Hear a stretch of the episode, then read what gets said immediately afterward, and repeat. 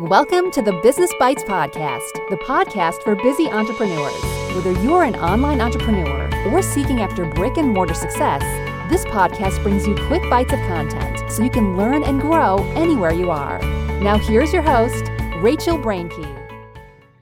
Hey guys, welcome to the Business Bites Podcast. I am your host, Rachel Brenke, and this is episode 75.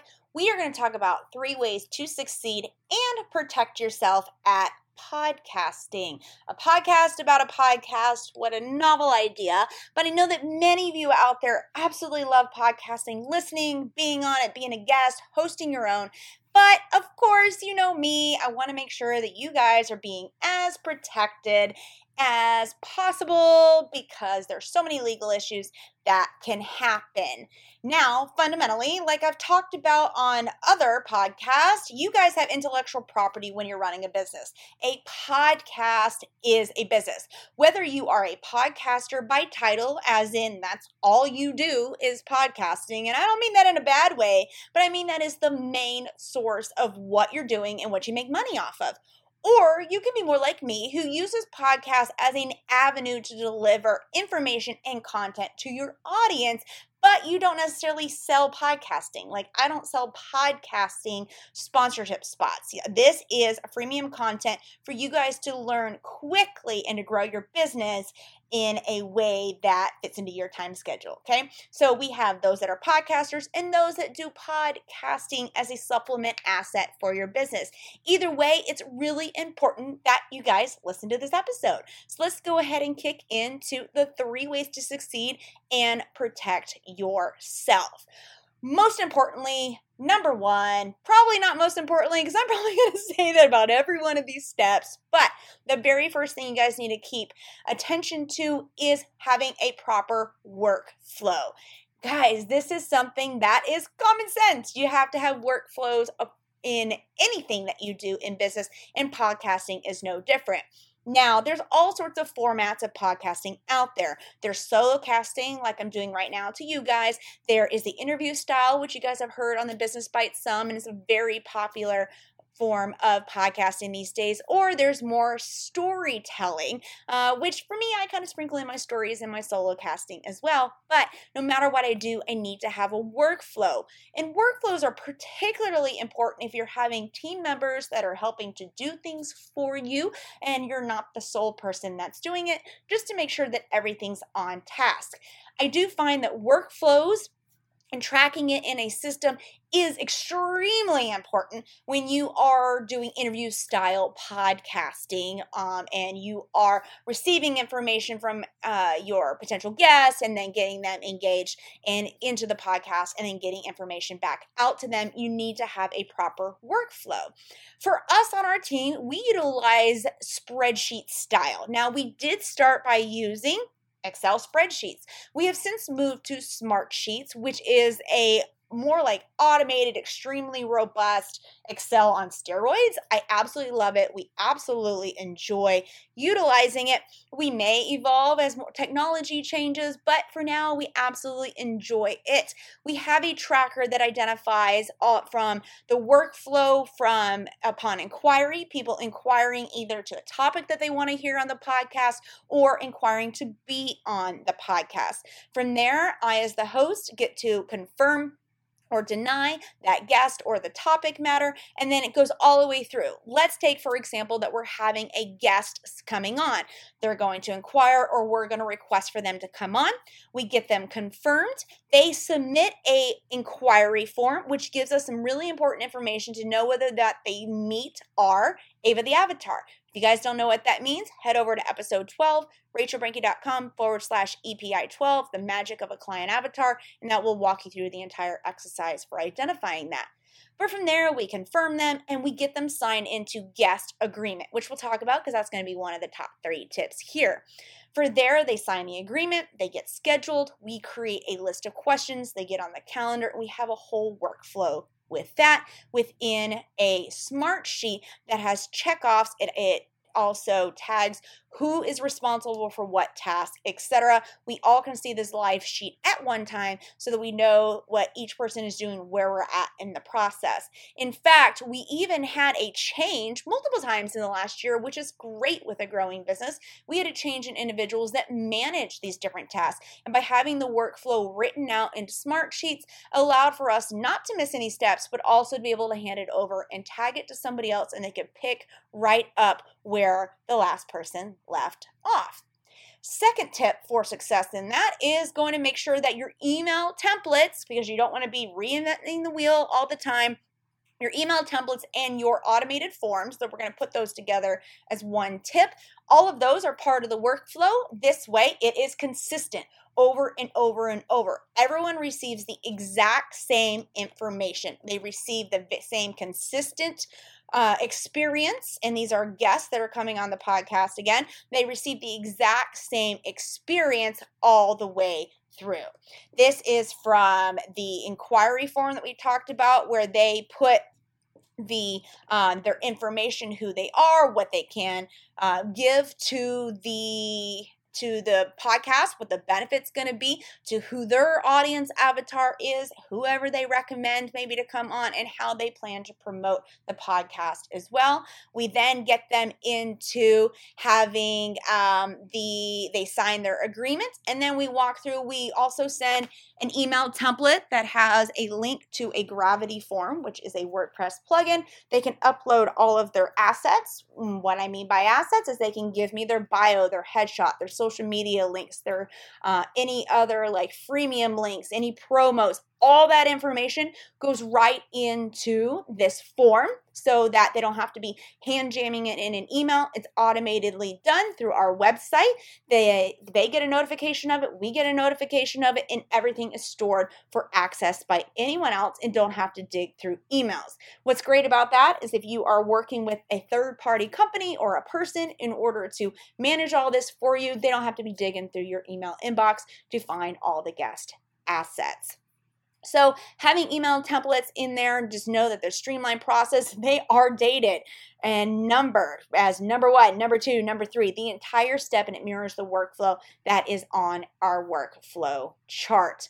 You guys are probably thinking, absolutely common sense. Yeah, it is pretty much common sense. But guys, how many of you are probably just off the cuff picking things that you need to get done for your podcast and having no consistent workflow? I highly, strongly suggest that you sit down and write out the steps and the information and guide your guest along the way.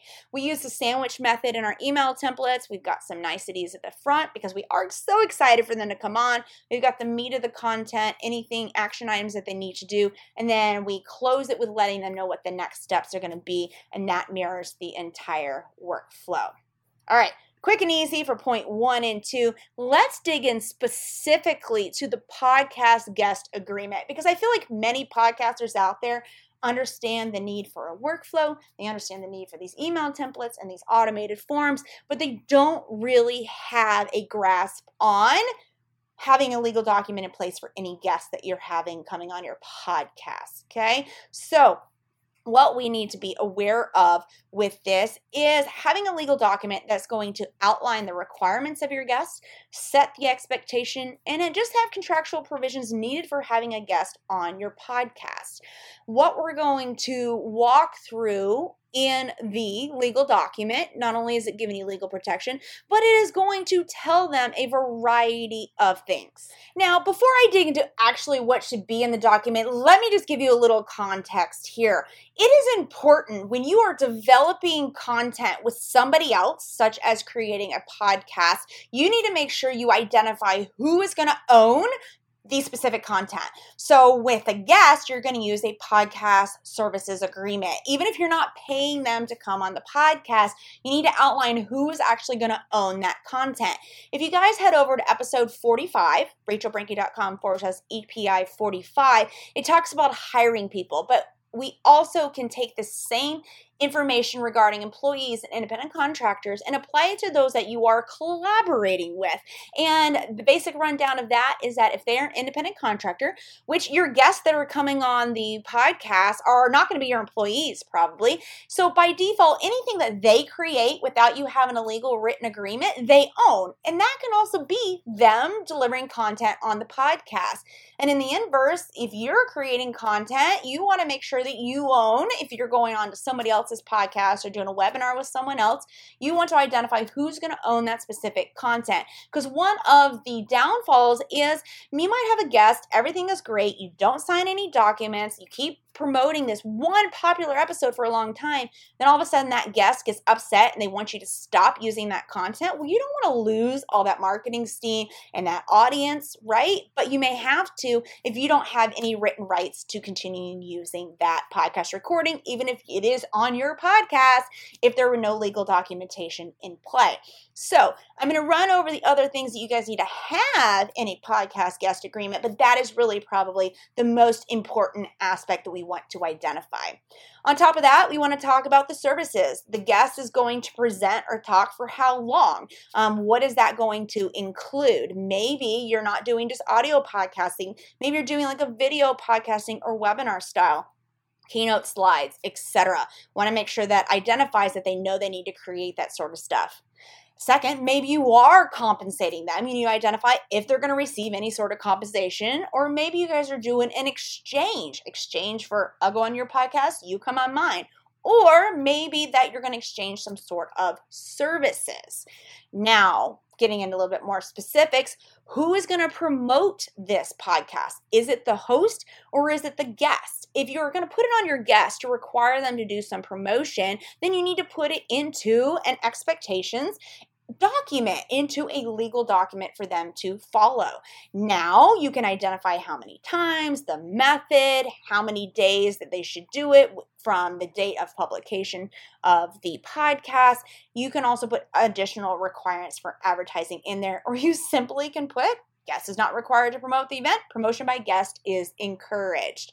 Now, maybe a guest is coming on your podcast but wants to know that you, the host, are going to commit to promoting in order for it to be even worth their time. Because maybe they're coming on a podcast to receive more audience members. They're not getting compensation.